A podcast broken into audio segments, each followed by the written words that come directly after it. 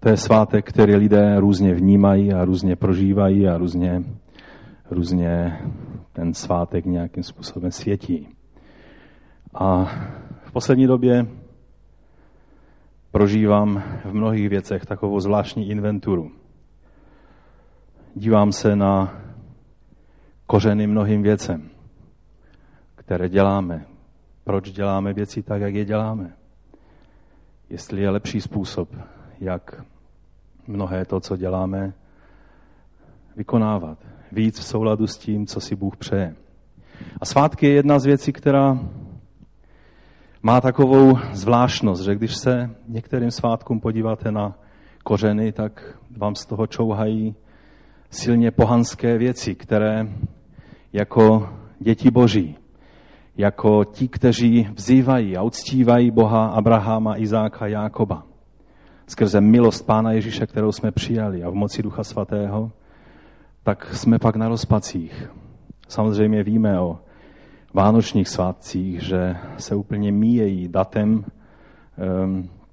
kdy se Pán Ježíš narodil. Spíše je to velice nepravděpodobné, aby se narodil v tom datu, které církev tak nějak vybrala spíše podle kalendáře a pohanských kultů, které je tehdy obklopovaly.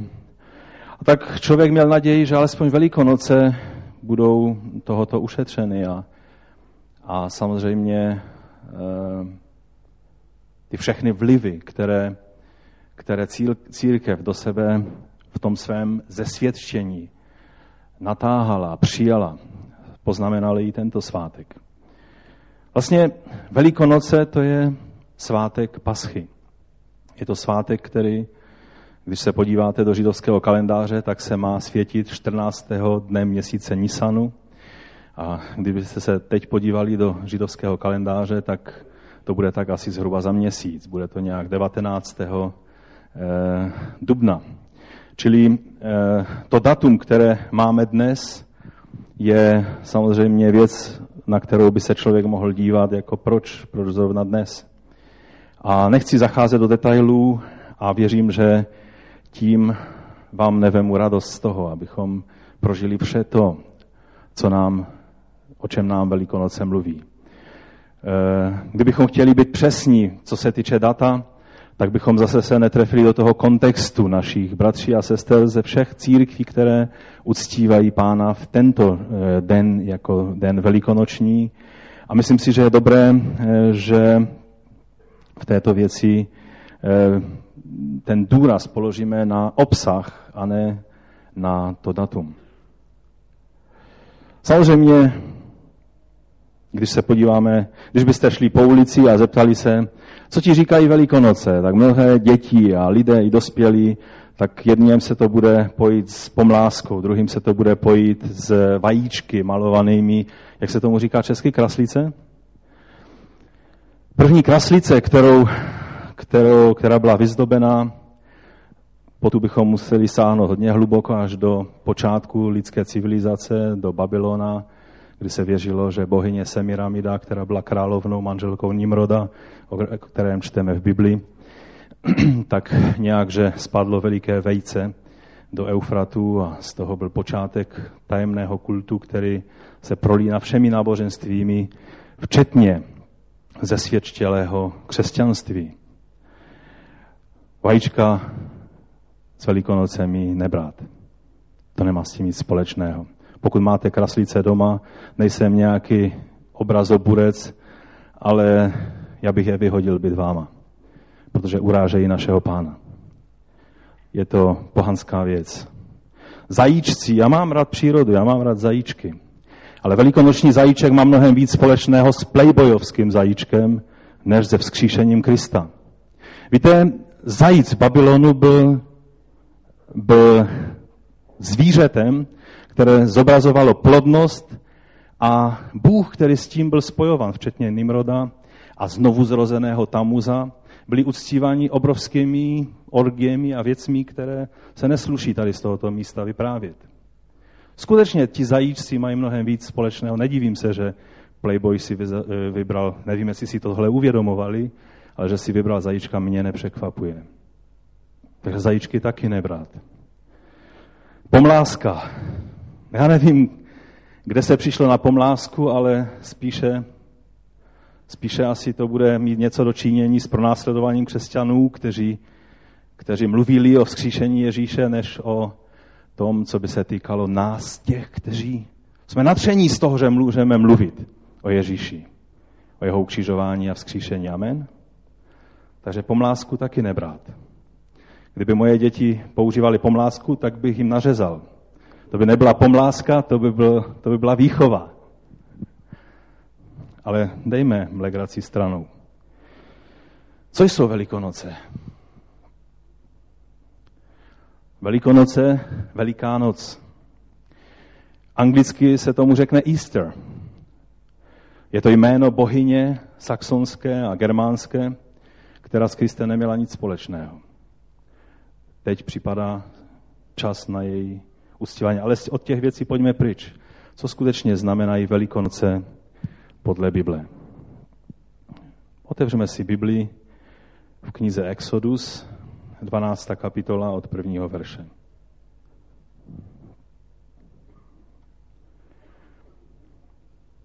Hospodin Mojžíšovi a Áronovi v egyptské zemi řekl: Tento měsíc pro vás bude počátkem měsíců. Bude pro vás první mezi měsíci roku. Mluvte k celé izraelské obci. Desátého dne toho měsíce, ať každý otec vezme beránka pro svou rodinu. Každá rodina, ať má beránka. Kdyby byla rodina na beránka moc malá, přibere k sobě nejbližšího souseda. Počítejte s beránkem podle počtu osob, podle toho, kolik kdo sní. Budete mít beránka bez vady, ročního samce, vezmete jej z ovcí nebo koz. Budete ho mít u sebe až do čtrnáctého dne toho měsí, tohoto měsíce, kdy ho za soumraku celé shromáždění izraelské obce zabije. Pak vezmou trochu krve a potřou jí obě veřeje i nad praží domů, v níž ho budou jíst. Tu noc budou jíst maso pečené na ohni a nekvašené chleby, budou je jíst s trpkými bylinami. Nejeste z něj nic syrového nebo vařeného ve vodě, jen pečené na ohni s hlavou, nohama i vnitřnostmi. Nic z něho nenecháte do rána. Pokud z něj do rána něco zbyde, spálíte to v ohni. A tak toho budete jíst. Budete mít přepásaná bedra, na nohou obuv a v ruce hůl. Jeste ho chvatně. Je totiž Pesach, minutí Hospodinovo.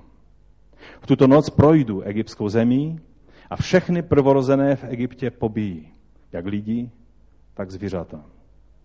Tehdy vykonám soud nad všemi egyptskými bohy. Já jsem Hospodin. Tu krev budete mít na svých domech jako znamení.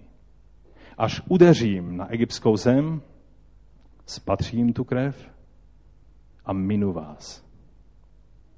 Tak se vám ta zhoubná rána vyhne. Tento den pro vás bude památný. Budete ji slavit jako Hospodinovu slavnost. Budete ji slavit ve všech svých pokoleních. To je věčné ustanovení. Po sedm dní budete jíst nekvašené chleby. Hned první den odstraníte ze, své, ze svých domů kvas. Kdokoliv by mezi prvním a sedmým dnem jedl něco kvašeného, bude vyobcován z Izraele. Prvního a stejně tak sedmého dne budete mít svaté shromáždění. V těch dnech se nesmíte se nesmí dělat žádná práce. Smíte pouze připravit, co každý potřebuje k jídlu. Budete zachovávat svátek nekvašených chlebů, neboť právě toho dne jsem vyvedl vaše zástupy z egyptské země. Tento den budete zachovávat ve všech svých pokoleních, to jest věčné ustanovení. Od večera čtrnáctého dne prvního měsíce až do večera dvacátého prvního dne téhož měsíce budete jíst nekvašené chleby. Po sedm dní se ve vašich domech nenajde kvas. Kdokoliv by jedl něco kvašeného, bude vyloučen z izraelské obce, ať to bude cizinec nebo domácí. Nebudete jíst nic kvašeného. Ve všech svých příbytcích budete jíst nekvašené chleby.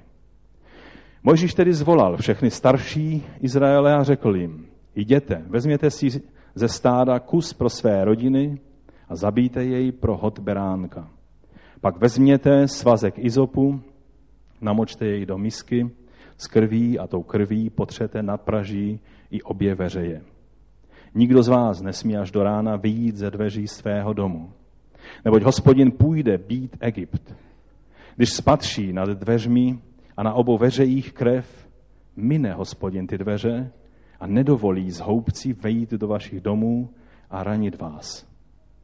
Toto slovo dodržujte, neboť je to věčné ustanovení pro tebe i pro tvé syny.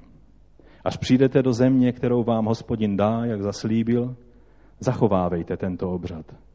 Až se vás vaši synové zeptají, co pro vás tento den znamená, odpovíte, Pesach je oběť beránka Hospodinu, který v Egyptě minul domy Izraelitů. Udeřil na Egypt, ale naše rodiny zachránil. Tehdy lid padl na kolena a klaněl se. Synové Izraele šli a zachovali se přesně tak, jak Hospodin přikázal Mojžíšovi. Pascha je tedy svátek, který připomíná spolu se svátkem nekvašených chlebů vyjití dětí Izraelových z egyptského otroctví. Potom, a známe, věřím, ten příběh, co Bůh soudil Egypt mnohými ránami. Je tam řečeno, že vlastně Bůh soudil všechny bohy egyptské. Potom, co jedna rána za druhou přicházeli na Egypt, aby Bůh ukázal svou moc a slávu, pak přišel čas na vyvrcholení.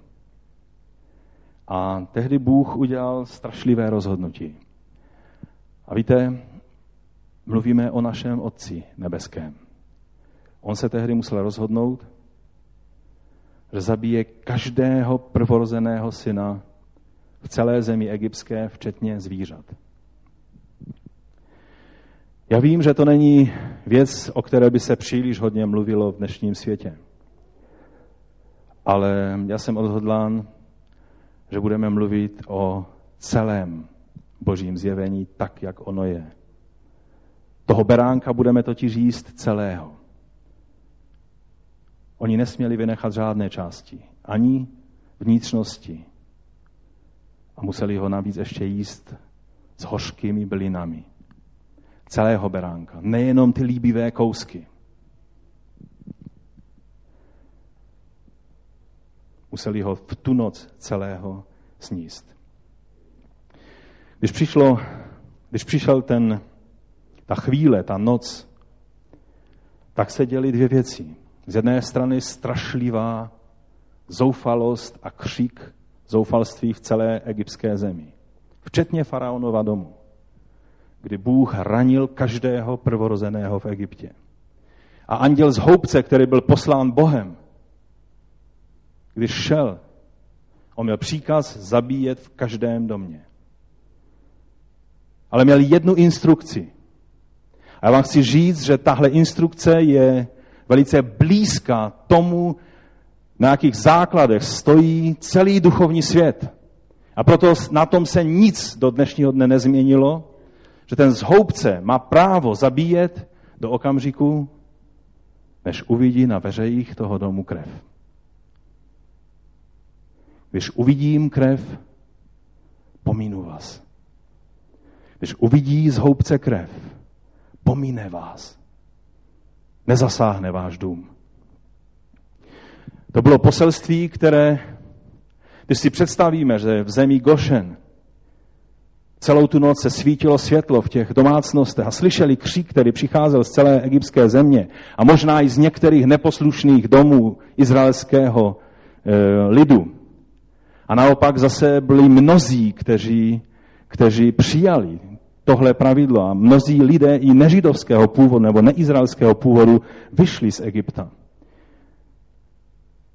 Oni byli doma zhromáždění a dělali, tak jak tam je napsáno, přesně to, co jim Mojžíš, co jim Bůh skrze Mojžíše řekl. Připravili toho beránka, jedli ho a byli si vědomí, že je to boží milost, že jim zjevil tenhle klíč k tomu, aby mohli obstát. Oni měli jíst toho beránka, ale zachráněni byli tím, že krev toho beránka byla na veřejích domu. Takže tady vidíme dva důrazy. Ten první důraz je jednorazový akt. Je to krev na veřejích těch domů. Ta je chránila před andělem z houby. Ale pak byl příkaz jíst toho beránka a tenhle příkaz byl pro každého člena té domácnosti. A tak se mi vzpomíná to slovo u Jána, které je napsáno v šesté kapitole padesát tři. Ježíš jim řekl, amen, amen, říkám vám, nebudete-li jíst tělo syna člověka a pít jeho krev, nemáte v sobě život. Jíst beránka totiž souvisí s tím mít život. Nemáte v sobě život. Kdo jí mé tělo a pije mou krev, má věčný život. A já ho vzkřísím v poslední den. Mé tělo je opravdu pokrm. Má krev je opravdu nápoj. Kdo jí mé tělo a pije mou krev, zůstává ve mně a já v něm. Víte, každý Izraelec si byl vědom toho, že ta noc nebyla jenom o zabití beránka. Ta noc nebyla jenom o tom, že beránek jako zástup na oběť za ně, za jejich prvorozené a vlastně tím bylo vyjádřeno za ně všechny, protože prvorozený měl takovouto symboliku, ale že to byla možnost pro každého jednoho z nich přijmout život, který Bůh dává a možnost vyjít z Egypta svobodně.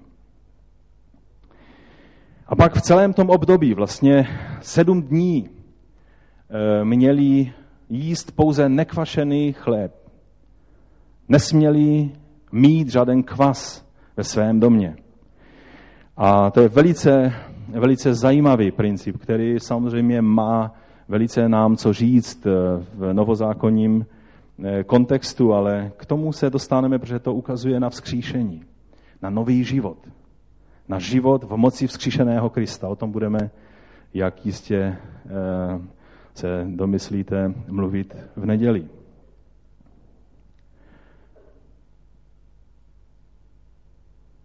Takže spasení je zaprvé objektivní skutečnost, která se stala. To bylo vidět na každých dveřích toho domu, že beránek byl zabitý. Ale pak je to, nebo byla to a je to pro nás i v tom novozákonním způsobu. Je to zkušenost trvalá, kterou prožíváme, že přijímáme život z našeho Pána na každý den.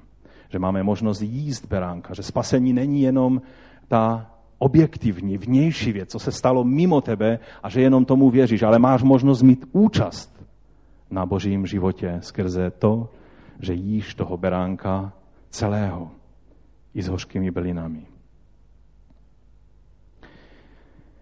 Za druhé bych chtěl ukázat, že Boží slovo nám ukazuje Velikonoce ještě dále. A ukazuje nám, že to, byla ta, to byly ty první Velikonoce, ten prapůvod svátku Velikonoc. A pak je druhá zvěst Velikonoc. A to je to, že si připomínáme, že Pán Ježíš byl zabit jako náš velikonoční beránek. A každý člověk, který žil v izraelské obci tehdy, když slyšel tuhle zvěst, jak apoštolé tohle zvěstovali, tak přesně věděl. Celý ten kontext kolem toho, co to znamená. Vše, co s čím to souvisí. Apoštol Pavel nepíše k Židům, píše ke Korinským. Korint, to je jako by dneska psal třeba věřícím v Amsterdamu. To bylo něco podobného. Nebo věřícím v New Yorku. V New Yorku je hodně křesťanů, to, je, to není úplně přesné. Ale nějaké, nějaké velice pohanské evropské město si představte. Třeba Paříž. Takovým, takovým městem byl tehdejší Korint.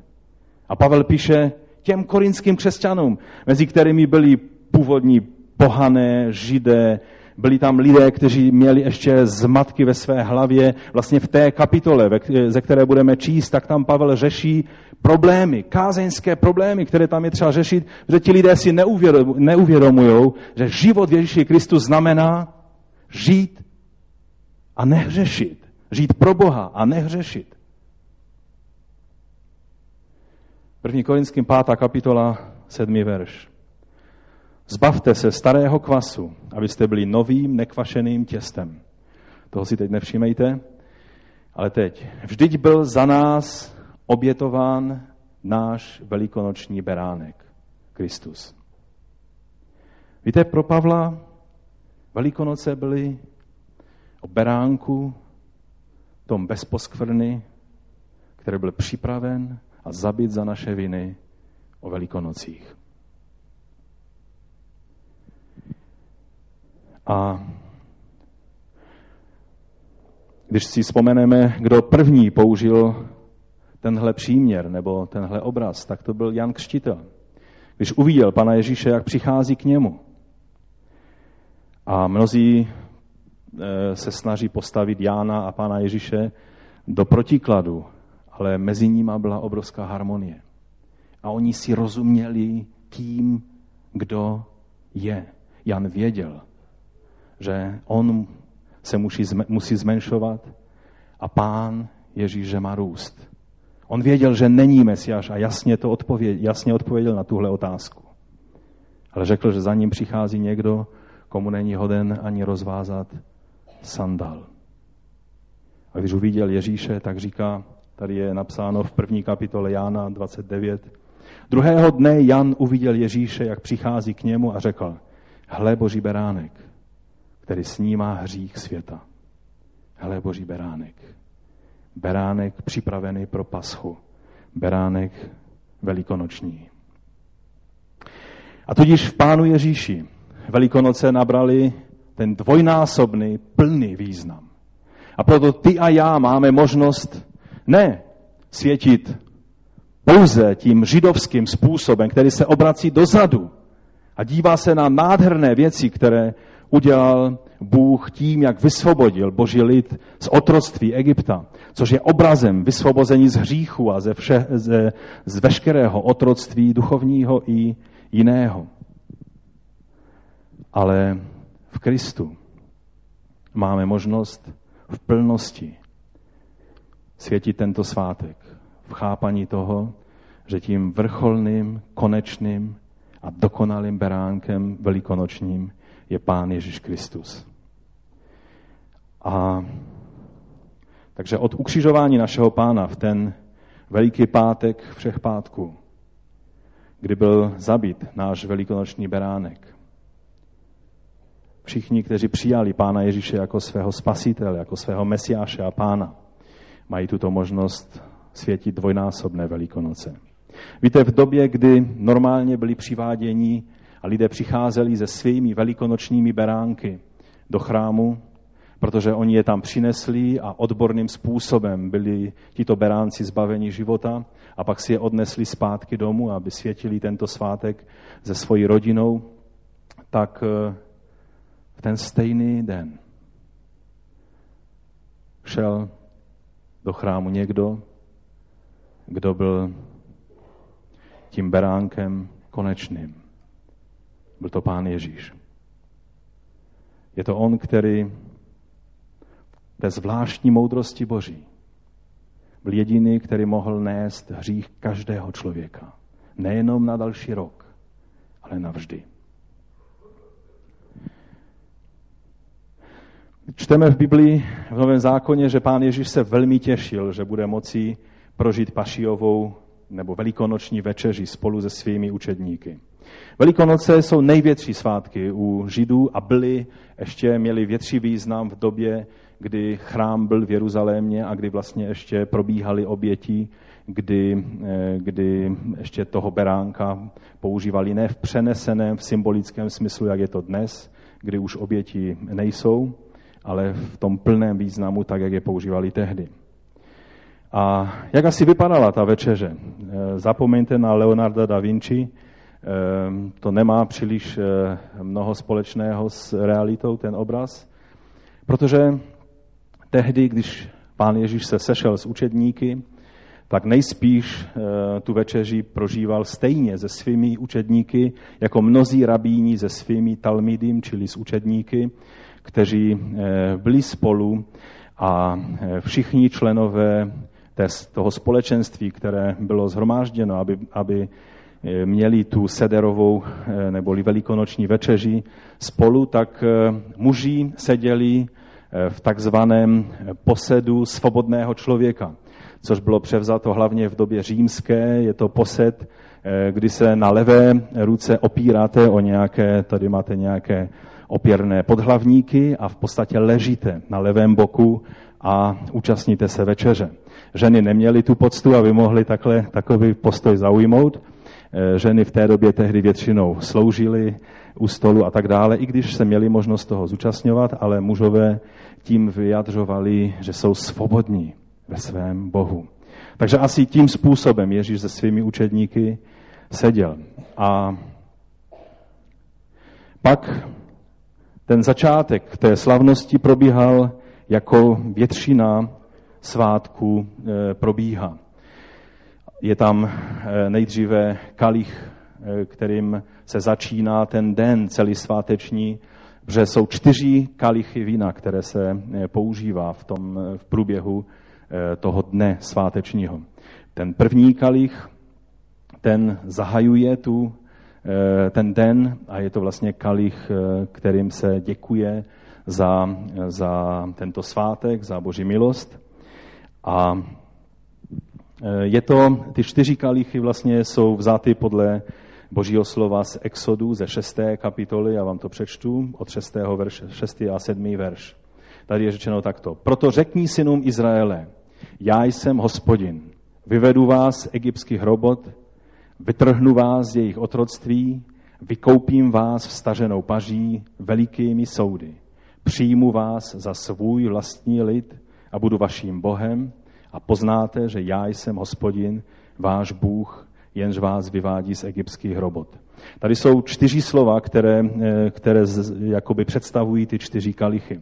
Za prvé, já jsem Hospodin, vyvedu vás z egyptských robot. To znamená, to první slovo nebo ten první kalich byl kalich, který ukazoval na suverenitu Boží, že je Bůh, já jsem Hospodin.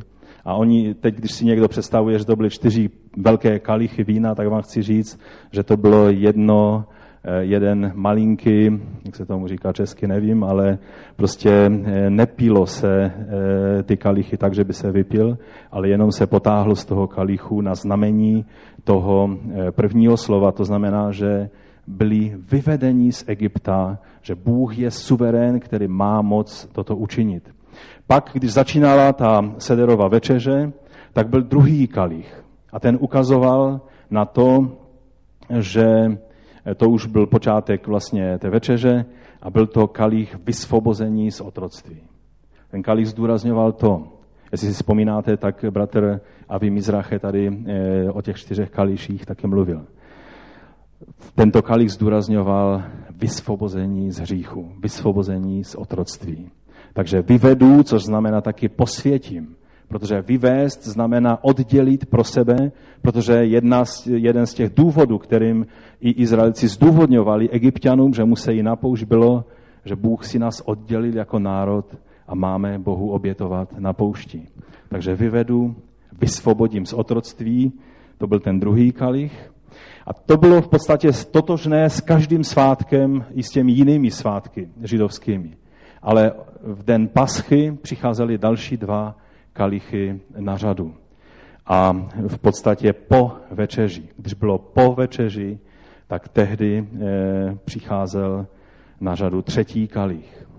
A ten třetí kalich ukazuje na vykoupení.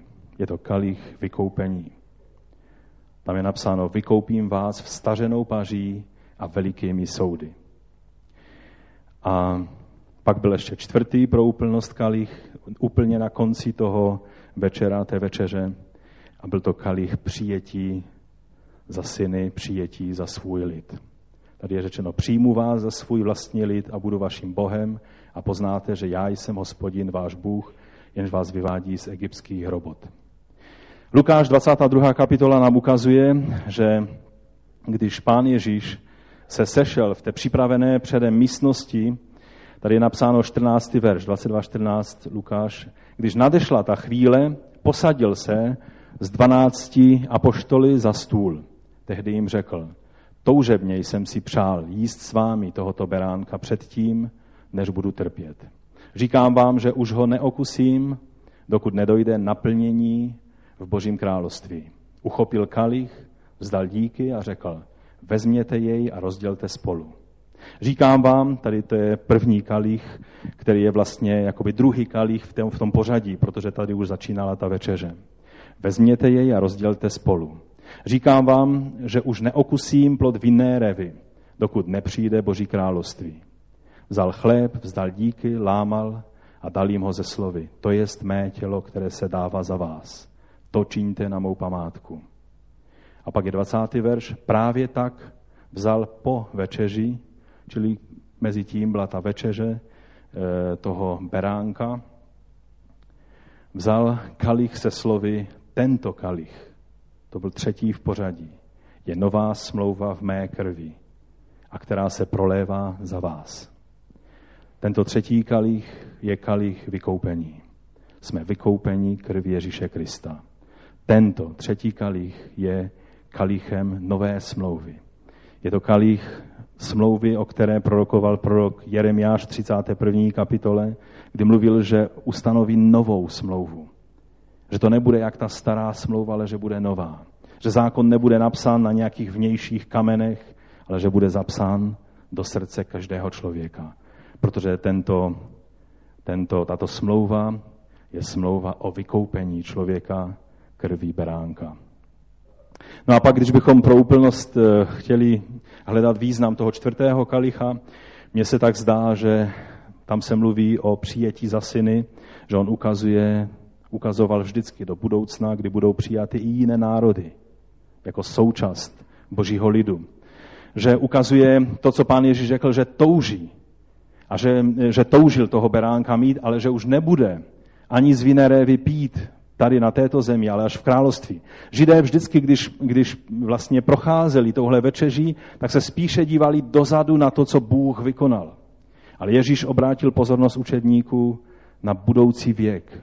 Věk toho, co přijde. Věk, kdy všichni, jak Židé, tak pohané, budeme společně pít z toho kalicha, kalicha synoství, kalicha přijetí v Božím království, kdy budeme děkovat Bohu za to, že nás každého jednoho vykoupil a proto nás každého jednoho přijal. A teď to bylo možná takové hodně, hodně technické přemýšlení o tom svátky a s čím to souvisí a tak dále. A já se omlouvám za určitou zkrátkovitost v tom, jak jsme tím procházeli. Ale teď přicházíme k jádru věcí. Je zde Bůh Otec, který obětoval svého syna. Jak to otec prožíval? Přemýšleli jste někdy o tom, jak otec celou tu věc prožíval? Mluvíme teď v těchto týdnech ve sboru o tom, že Duch Svatý, vlastně Bůh, není nějaká neosobní síla, nějaké centrum, nějaký pevný bod vesmíru, ale že je to bytost, která cítí. Že je to Bůh, který je osobou, vlastně trojjediný Bůh, který je ve třech osobách. Jako otec prožívá vztah se svým synem. Syn prožívá vztah se svým otcem. A někdy se tolik soustředíme na to, co Bůh pro nás vykonal, že se ani nezamyslíme nad tím, co ho to stálo. Někdy se díváme na to, jak Ježíš trpěl, že nás nenapadne pomyslet, a co otec? Jakým způsobem to otec prožíval. Víte, ty první Velikonoce byly o tom, že Bůh zasáhl všechny prvorozené, které neměli na veře jejich domu krev beránka. Bůh je tak mocný, že jedním pohnutím prstu tohle dokáže rozhodnout a vykonat. Ale on není Bůh, který by ty věci dělal takhle lehce. On je ten, který nechal do sebe bušit Abrahamem celou dobu ohledně Sodomy. A Abraham se přimlouval a mluvil a smlouval s Bohem o tom jednom městě. A proto já vím, že tohle nepřišlo Bohu lehce jen tak. Uděláme to. ale udělal to s velikou bolestí, ale rozhodně. A tak, jak říkají některá jiná místa v Biblii, jeho ruka se nepohla, když přišel soudit. První Velikonoce byly o soudu, ovšem druhé Velikonoce byly pro Boha mnohem těžší, mnohem osobnější. Musel rozhodnout v situaci, kdy jediný způsob, jak zachránit hříšné lidi, jako jsi ty a já, bylo tím, že musel obětovat svého jednorozeného syna. První Velikonoce byly o soudu a o moci Boží. Ty druhé Velikonoce jsou ovšem o lásce Boží, která jde až za hranici lidské představivosti. Bůh tak miloval svět, že dal svého jednorozeného syna.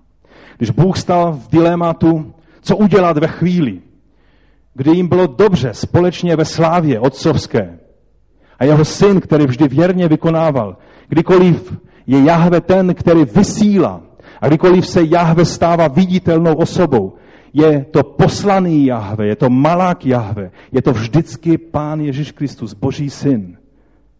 Ta osoba Božské trojice, která vždy věrně zasahovala a vykonávala to, co Bůh řekl. A najednou přišla chvíle, kdy Bůh musel, měl na vybranou. Buď zachováme tento nádherný vztah, kdy nic nenarušuje tento vztah. A nebo za účelem toho, abych zachránil tyhle lidi. Většina z nich ani neví, že nějakou záchranu potřebuje. Abych je zachránil, musím vypsat ortel smrti nad svým vlastním synem. A já jsem rád, že tohle diléma nemusím řešit já, že to řešil všemohoucí Bůh, protože já bych se rozhodl špatně. Bůh Otec není nějakým božstvem někde na nějakém Olympu, který, který jedná, rozdělují a panují vrtošivým způsobem, jak všichni pohanští bohové.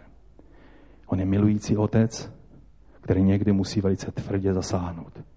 Ale když viděl, že ty a já a miliony dalších lidí skončí ve věčném zatracení a jediný způsob, jak tomu zabránit, bylo, že neuhne před tím, že veškerý soud, který spravedlivě měl padnout na každého jednoho z nás, že padne na jeho vlastního syna, neuhnul a nechal svého syna vypít ten kalich až do dna.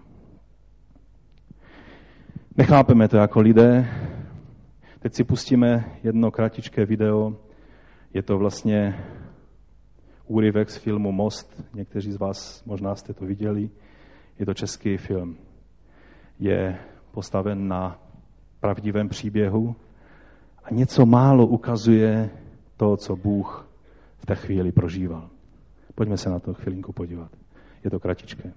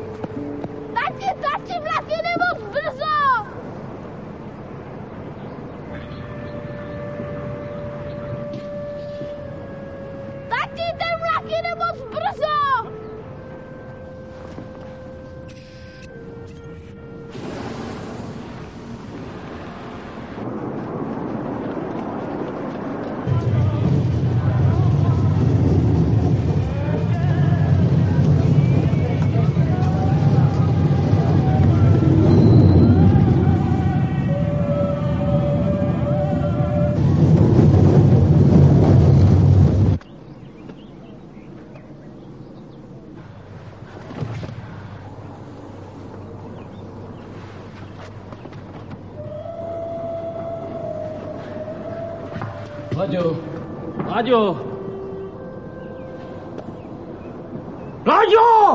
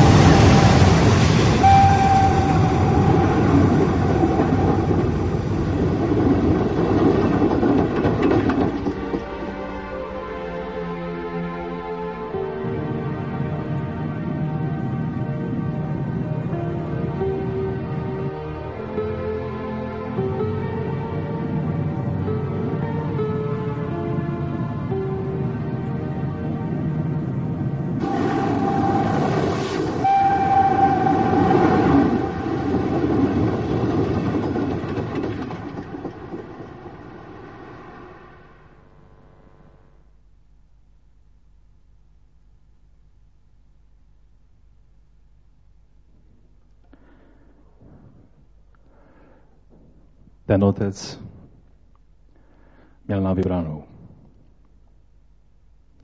Mohl zachránit svého syna a nechat všechny ty lidi v tom vlaku zahynout ve strašlivé katastrofě. To není vymyšlený příběh. Ten, tenhle příběh možná znáte, protože on se skutečně stal. A ten otec věděl, že musí zachránit ty lidi. A nebyla třetí cesta. Je to strašlivý příběh. Já nevím, jak bych zareagoval v téhle chvíli. A nikdo z nás si neříkejme, že víme, jak bychom zareagovali. Ale Bůh Otec zareagoval přesně tak, jak bylo třeba, aby zachránil tebe a mě.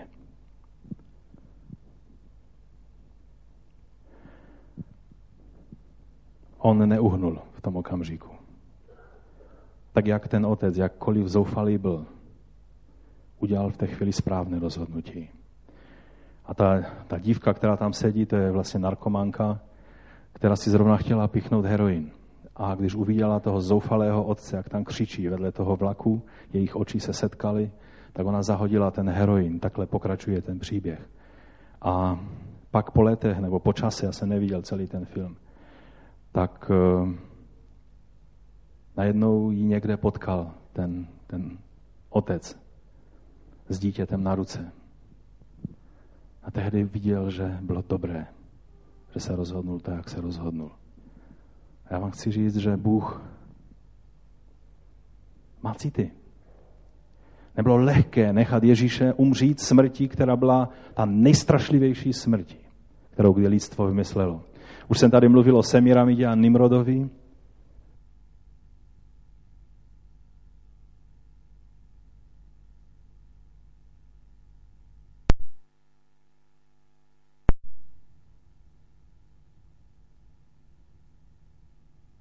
Ale i mnoha ostatní náboženství, včetně, včetně Egypta.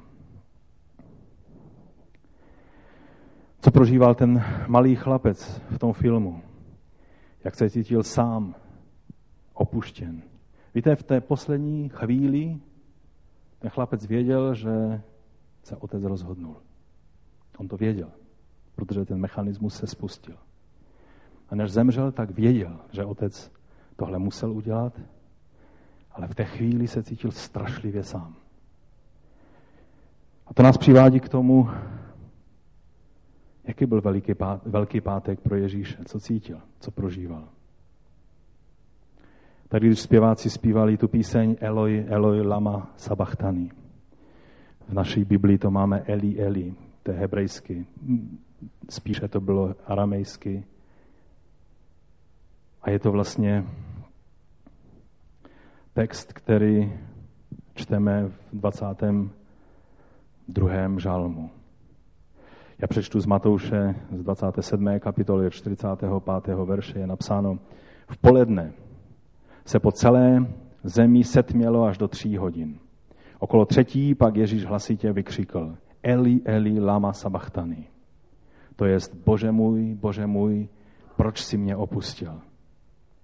Když to uslyšeli někteří z kolem jdoucích nebo z kolem stojících, říkali: ten člověk volá Eliáše. Vlastně to, co se stalo v té chvíli, to bylo, to bylo něco, čemu rozuměl každý tehdejší člověk, který znal, jakým způsobem rabíni vyučovali a jakým způsobem jednali s biblickým textem. Víte, je to něco, je ten, ten princip se jmenuje Rames a je to princip, který, když třeba řekneme, eh, pán je můj pastýř, tak co vám to připomíná? Okamžitě víte, že mluvím o dvacátém třetím žalmu. A u nich to znamenalo, když, když rabí řekl jednu větu z nějakého žalmu nebo z nějakého místa z písma, nemusel citovat celou, celý ten úsek, ale chtěl říct svým učedníkům a, a všem těm, kteří tomu rozuměli: teď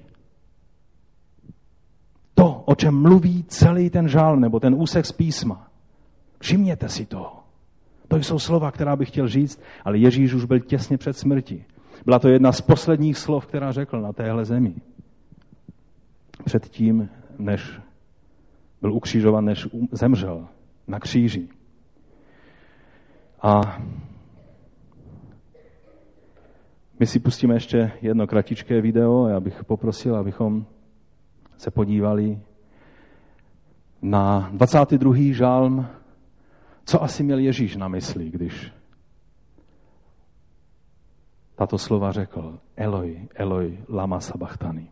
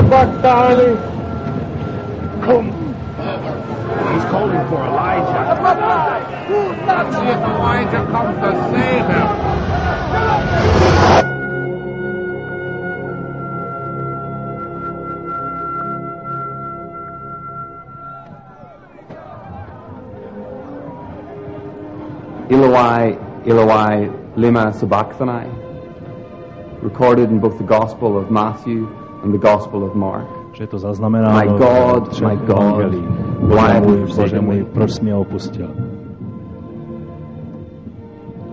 What Jesus is doing and what he often does. To, co tady Ježíš dělá a co vlastně dělal často, tak cituje úsek a tím učedníci přesně věděli, co má na mysli.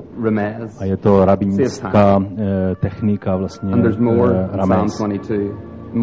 A v žálmu dvacátém druhém je toho víc, co chtěl Ježíš říct, je toho víc, co chtěl sdělit.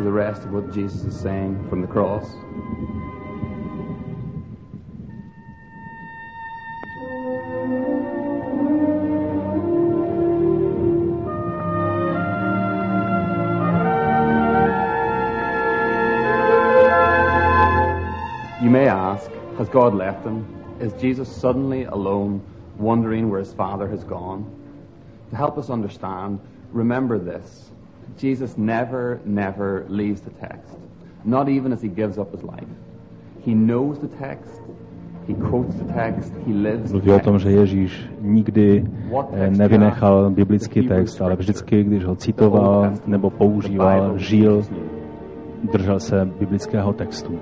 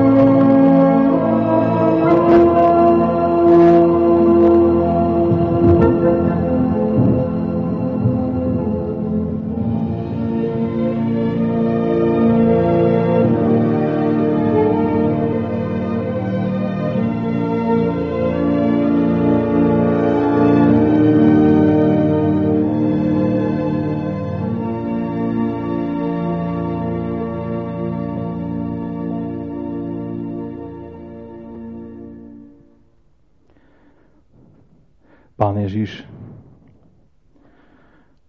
to všechno, co mluví dvacátý druhý žálm, měl ve svém srdci ve chvíli, kdy kladl svůj život za tebe i za mě. Toužil to všechno říct svým učedníkům, aby je potěšil. A proto jim zacitoval první větu z toho žálmu a tím jim řekl, teď je čas, kdy dvacátý druhý žálm. Ono páté evangelium o ukřižování Krista, jak se, jak se tento žálm nazývá. Že je tam velice přesně popsáno to, a bylo to vlastně tisíc let předtím, než se ty věci děly. David psal. David psal poezii o tom, co znamená utrpení. Ježíš doslova ty věci prožíval ve chvíli, když byl obětován za tebe a za mě.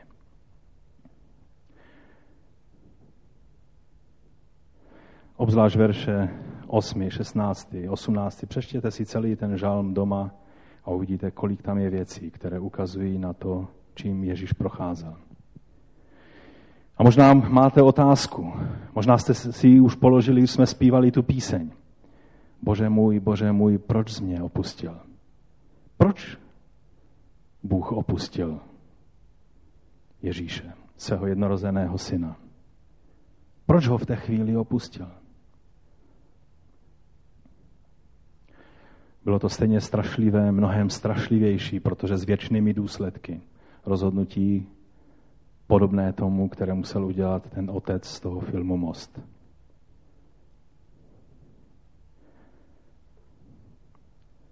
Když si klademe otázku, proč, tak přicházíme ke čtvrtému verši a tam je řečeno, ty jsi ten svatý, jenž trůní oklopen chválami Izraele.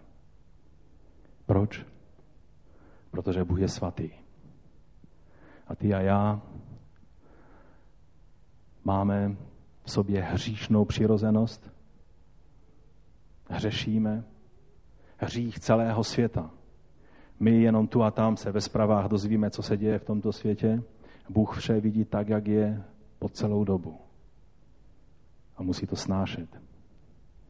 A aby Bůh dal řešení na hřích, tak musel na Ježíše uvalit celý tento hřích pro svou svatost. Když čteme u Jána verš, který se zdánlivě jakoby protiřečí tomuto Bože můj, Bože můj, proč jsi mě opustil? Tady je řečeno, hle, přichází chvíle, řekl Pán Ježíš. A už přišla, kdy se rozprchnete každý svou cestou. Necháte mě samotného. To se přesně stalo, když Ježíš visel na kříži. A pak Ježíš řekl, ale nejsem sám, protože je se mnou otec. Otec byl po celou dobu s ním. Otec byl s ním v Getsemanské zahradě, kde Ježíš bojoval tu obrovskou duchovní a taky psychologickou válku sám ze sebou. A ještě jednou kladl otci tu otázku, jestli je způsob, jak se tomu vyhnout, otče. Ale ať se stane tvá vůle a nemá vůle. Ježíš, který celý život po této zemi chodil a směřoval k tomu okamžiku, proto se narodil, byl ale taky člověkem, jako ty a já. A když přišla velikonoční noc, kdy na druhý den měl být obětován, přišlo na něho veškeré slabosti, které prožíváš ty, veškeré obavy, které prožíváš ty a já, veškeré věci, které můžeme prožívat. A možná v té chvíli na něj ďábel zaútočil i všemi nemocmi, které prostě na tomto světě jsou. A Ježíš v té chvíli se rozhoduje, ne jaká je má vůle, ale jak je tvá vůle. A rozhodnul se ten kalich vypít až do dna. Ale Bůh otec byl s ním v Getsemane. Otec byl s ním, když ho zatkli a zajali a všichni se rozprchli. Byl tam dokonce i mladík, který tam byl v nějakém prostěradle a když viděl, co se děje, tak upustil to prostěradlo a nahý utekl zpátky domů. Takoví jsme. I mladí lidé nejsou vždy jenom odvážní a, a, a neříkají si, dokážu to, ale někdy se dějou i takové Marek to zaznamenává, je zvláštní, proč to zrovna zaznamenává. Tak se podezírá, že to byl zrovna on, Jan Marek, který napsal Markovo evangelium. Protože dobře věděl, co ten chlapec udělal. Otec byl s ním. Když mu plývali do tváře, když ho bičovali. A kdo neviděl film um, Umučení Krista, je to krutý film a je, není natočen správně. Jsou tam věci, které nebylo třeba tak drasticky ukázat, ale z druhé strany je to léčba šokem, abychom si uvědomili, co Ježíš prožil v těch posledních hodinách před svou smrtí. Otec byl s ním, když byl bičován. A proto Ježíš to všechno snášel tiše, bez reptání. Když stál potupen, zbičován, ponížen, oplývan, až před Herodem nebo před Pilátem, měl absolutní klid ve svém srdci. Když ho přibíjeli ke kříži, otec byl s ním. Každá rána, kterou Ježíš dostal, ať do nohou nebo do rukou, otec prožíval spolu s ním. Když ho pozvedli na kříži, otec byl s ním. Ale pak přišel okamžik, kdy se otec musel rozhodnout, aby si ty nemusel skončit ve věčném zatracení. Abych já mohl tady stát a vyznávat Ježíše jako svého Boha, jako svého spasitele. Musel přijít okamžik, kdy Bůh otec řekl, odstupuji od tebe. Nechci se na tebe dívat. A Ježíš se v té chvíli stal hříchem pro mě, aby mi mohlo být odpuštěno. A dokonce se stal prokletím pro mě, abych já byl od prokletí osvobozen. Víte, pro Židy je nemyslitelné, aby, když, když nestudují pozorně svůj, svůj, svůj Toru, svůj Tanach, tak pro běžného Žida je nemyslitelné za prvé lidská oběť, za druhé někdo, kdo byl ukřižován vysloveně. Zákon Tora říká, že je proklet ten, kdo visí na dřevu. A najednou tady je Ježíš. Pohoršení pro Židy. Hloupost pro Řeky. Ale moudrost Boží pro ty, kteří pochopili, o čem jsou Velikonoce. A tak Pán Ježíš v té chvíli byl absolutně sám. Učedníci někteří utekli úplně. Farizeové a saduceové přišli a je tam napsáno, že se posadili. Možná si dali nohu přes nohu a dívali se na něj. A já vám chci říct, že je to vrchol zvrhlosti, když vidíte trpícího člověka a vy si sedíte a studujete ho, jak to prožívá. Já ani při filmu, třeba Umučení Krista, jsem nedokázal jen tak sedět a dívat se na ten film. A myslím, že většina z nás. A oni seděli a říkali si slova z dvacátého druhého žálmu, aniž to věděli samozřejmě. Tady je řečeno toho mnoho o těchto věcech. Já jsem však červ a ne člověk, potupa lidství, povrhel lidu. Takhle malý najednou byl Ježíš. Všem, kdo mě vidí, jsem jenom pro smích. Šklebí se na mě a potřásají hlavou. To přesně je napsáno v Novém zákoně. Že potřásali hlavou a říkali si, doufal v Hospodina, ať mu teď pomůže. Tady sice v ekumence máte svěř to Hospodinu, ale ta slova se dá přeložit, nebo jsou přeložena v mnohých jiných biblích. Doufal v Hospodina, ať mu dá vyváznout, ať ho vysvobodí, když si ho oblíbil. Posměch.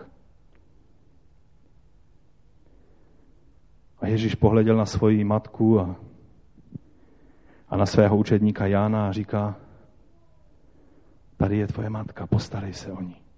To je to, co vlastně Ježíš těmi slovy řekl. A tady pokračuje tento žálm desátým veršem. Ty jsi mě vyvedl z života matky, choval jsi mě v bezpečí u jejich prsou. Na tebe jsem odkázán už z lůna, z života mé matky, ty jsi můj Bůh. Nebuď mi vzdálen, blízko je soužení. Na pomoc nikoho nemám. Ježíš najednou v té poslední chvíli hledá někoho, komu by mohl svěřit péči o svoji matku, protože on byl dobrým synem. Nebo jak mnozí synové, kteří nevisí na kříži. Sedí v pohodlném křesle a nestarají se o své matky a otce, kteří jsou v potřebě. O tom jsme ale mluvili, myslím, minulou neděli.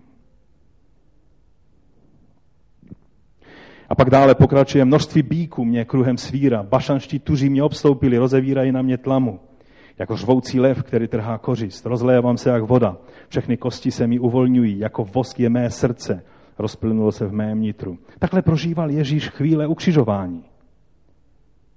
Jako střep vyschla má síla, jazyk mi přisedl k patru, o tom přímo čteme v Novém zákoně.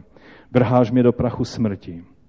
A teď sedmnáctý verš. Smečka psů mě kruhem svíra, zlovolná tlupa mě obklíčuje. A teď tady je: sápou se jako lev na mé ruce a nohy. To se dá přeložit, protože v tom hebrejském textu to není úplně přesné. Mé ruce a nohy probodly.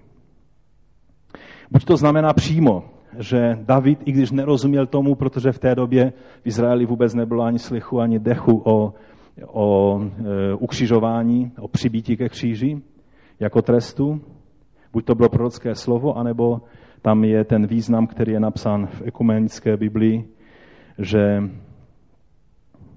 počkejte, až to najdu, sápou se jako lev na mé ruce a nohy, anebo David obrazně používá obraz toho, co bylo v tehdejší době velice běžné, jsou i obrazy z té doby, kdy lev na své oběti na člověku sedí nebo stojí a má jeho ruce přičapnuté k zemi a zadníma tlapama nohy člověka jako oběti.